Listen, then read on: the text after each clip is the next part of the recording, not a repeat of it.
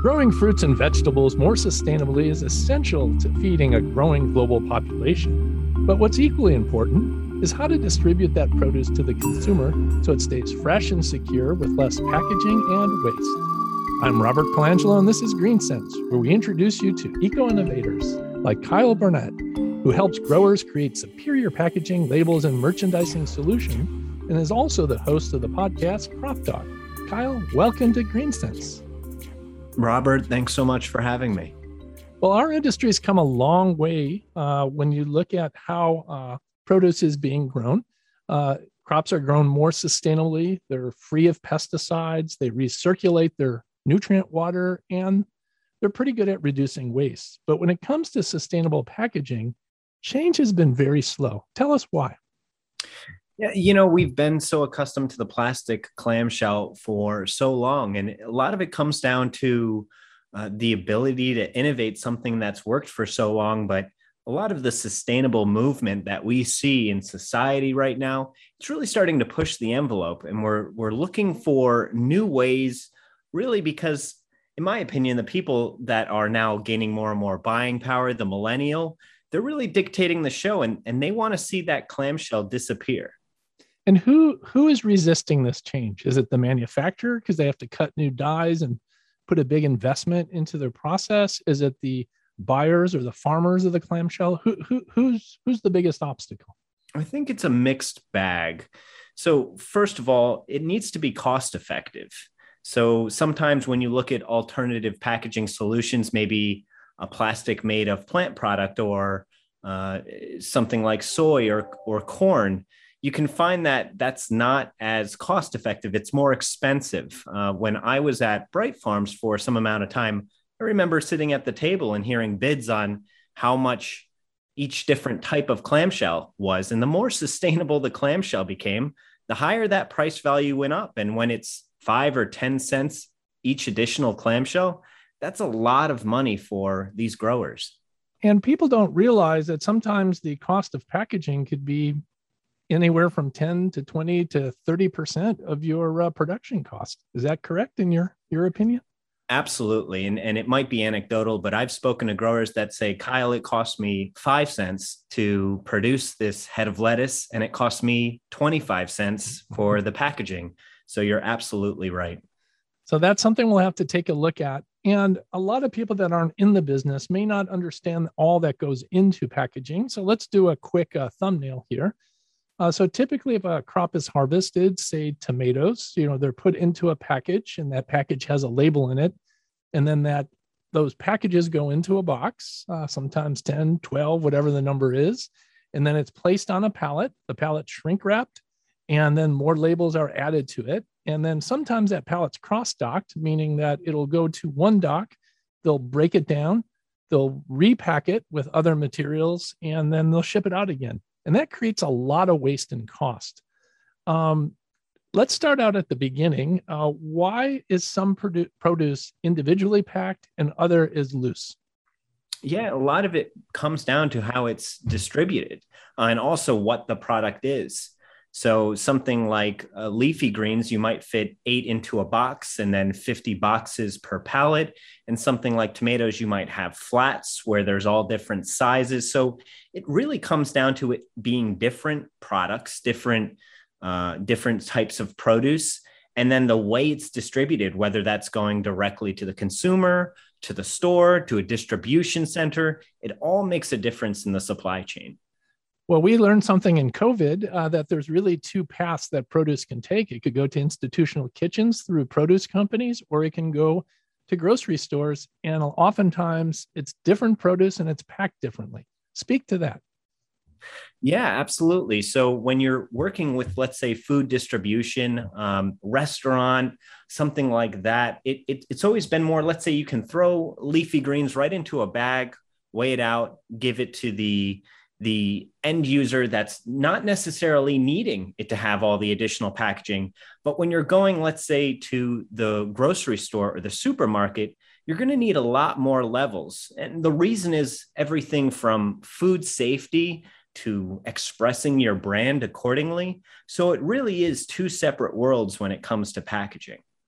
So those those clamshells do serve a purpose. They help maintain the integrity of that produce so it doesn't get crushed. Some people don't like people touching their produce, so there is some food safety there. Is there other benefits that a package provides? Yeah, I think that the just being able to express what the product is from, let's say, looking at it from a supermarket uh, perspective, you know, your packaging obviously is going to protect the product and it's going to keep it in a solid condition through shipping where it's not going to be crushed and a big old ball of mush when it gets to the end user. The other real side that that I want to express is packaging is about expressing your brand. So when it shows up in the store, you want to be able to stand out in the shelf.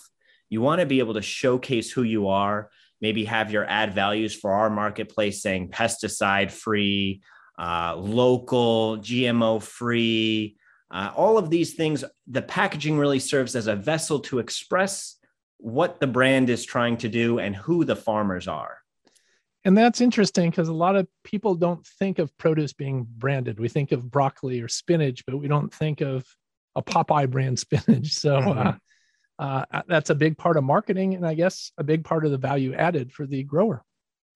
Absolutely, and and the we're seeing more and more importance being pushed on produce branding. More people are paying attention to the brand and and gaining the same type of brand uh, appreciation and loyalty that you might see in someone that chooses a Nike shoe over Adidas.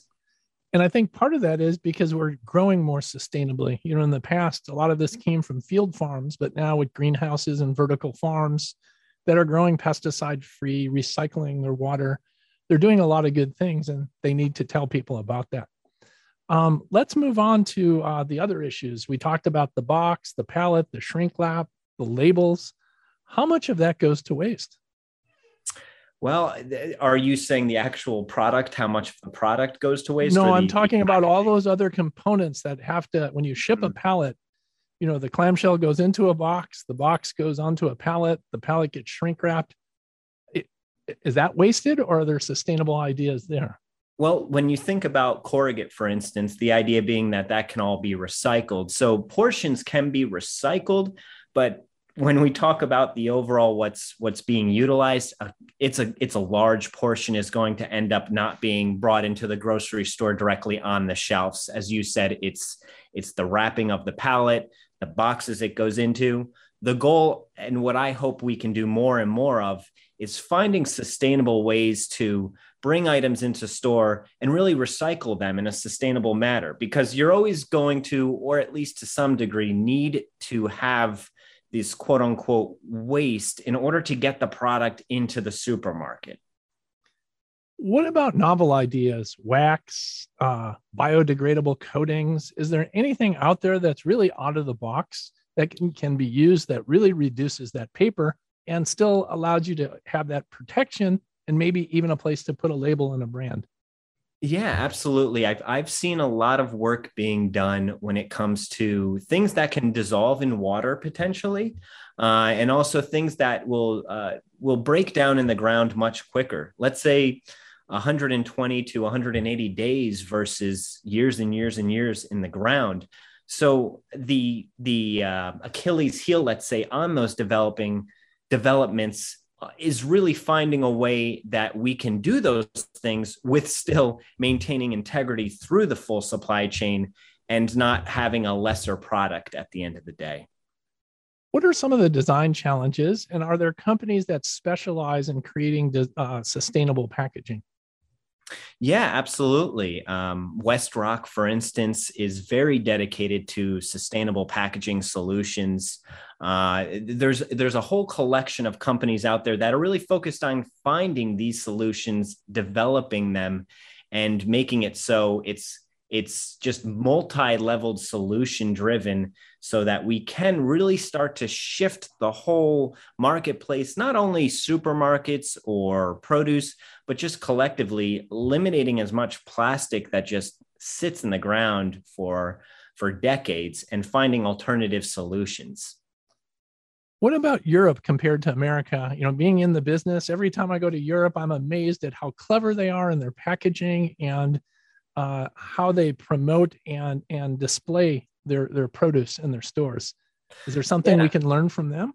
I, I think so. I know, uh, you know, we have over here like misfit markets type of ideas that are now coming into play, having more quote unquote defective produce. And I know Europe has been doing those type of, uh, you know, models for quite some time. So I think there's a lot to be learned.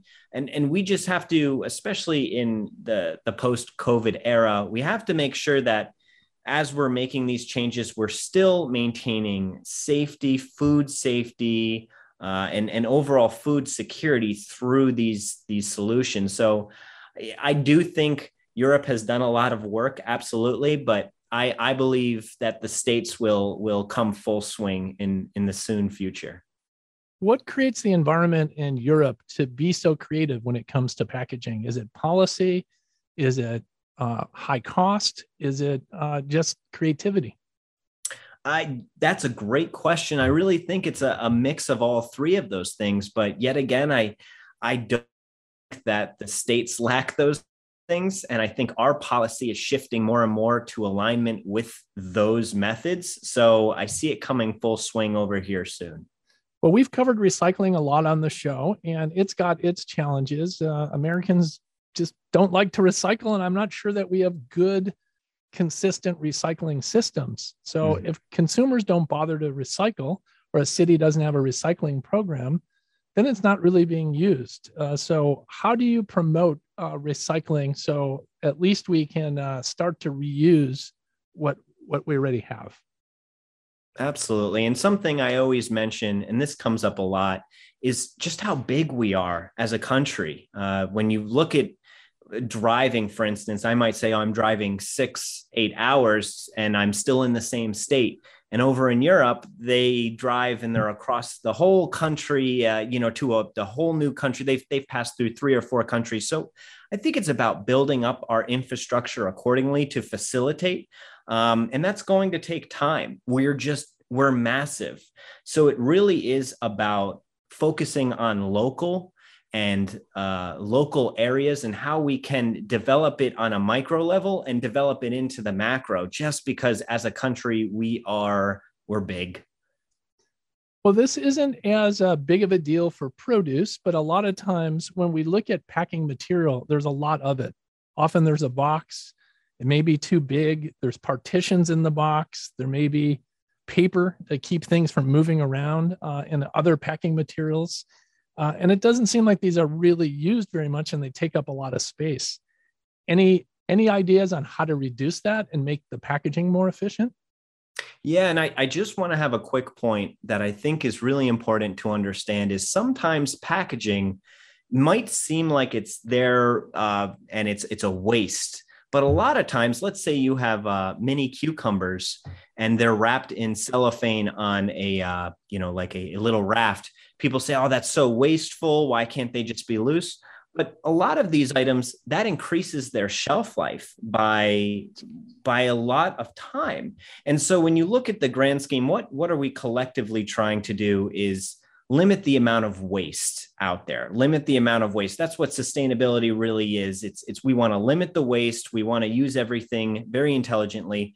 So sometimes the quote unquote added that people might be flustered with behind the scenes it's saving tons and tons of produce from going bad because it has a longer shelf life and it's able to be bought and consumed. You have a bigger window of time to make sure that happens nonetheless with your original point i do think removing these items really are going to come from innovation within packaging is we need to find clever ways to use um, and people might not think of technology in packaging, but that's really what it is. It's maybe developing a new film or a new cover or a new way of distributing uh, distribution or a new way of buying where you're bringing more items from home and, and packaging it yourself. But at, at again, my full round is we just need to make sure we keep the products safe and and still in a good state. So when you get them they're safe they're fresh and they're still delicious. Well you make a good point there on extending shelf life. Um, i think it's a very exciting time to be in agriculture. It's also a very exciting time to be in packaging. Uh, it feels like there's just a proliferation of creativity and technology, and there's a lot of change on the horizon. So I wanted to end with this uh, question uh, COVID impacts us all. How's it impacting the packaging business? Yeah, I think like everyone, there's there's uh, packaging is what we've seen is there's a lot of awareness of the food safety element is making sure that things are kept in a very safe manner and of course like every industry ever there's covid has caused uh, supply chain issues and i would say it's really expanded e-commerce as well. There's a lot more interest in people getting items delivered directly to their home maybe more abstract items that you wouldn't even think about uh, before now being delivered live goods things like that so i think there's a lot of development being made and i've seen a lot of development in e-commerce and just overall finding unique ways to get the product into the consumer's hands, maybe not through the usual channels. So I'm, I'm very excited to see all the developments from packaging going to people in very unique manners. Kyle, it was a pleasure talking to you. Thanks for joining us on GreenSense. Robert, always a pleasure. Thanks for having me. That's Kyle Barnett, host of Crop Talk. I'm Robert Colangelo, and this is GreenSense. Subscribe to our podcast at greensensefarms.com and check out the GreenSense Minute every Thursday and Saturday on News Radio 1059 WBBM Chicago.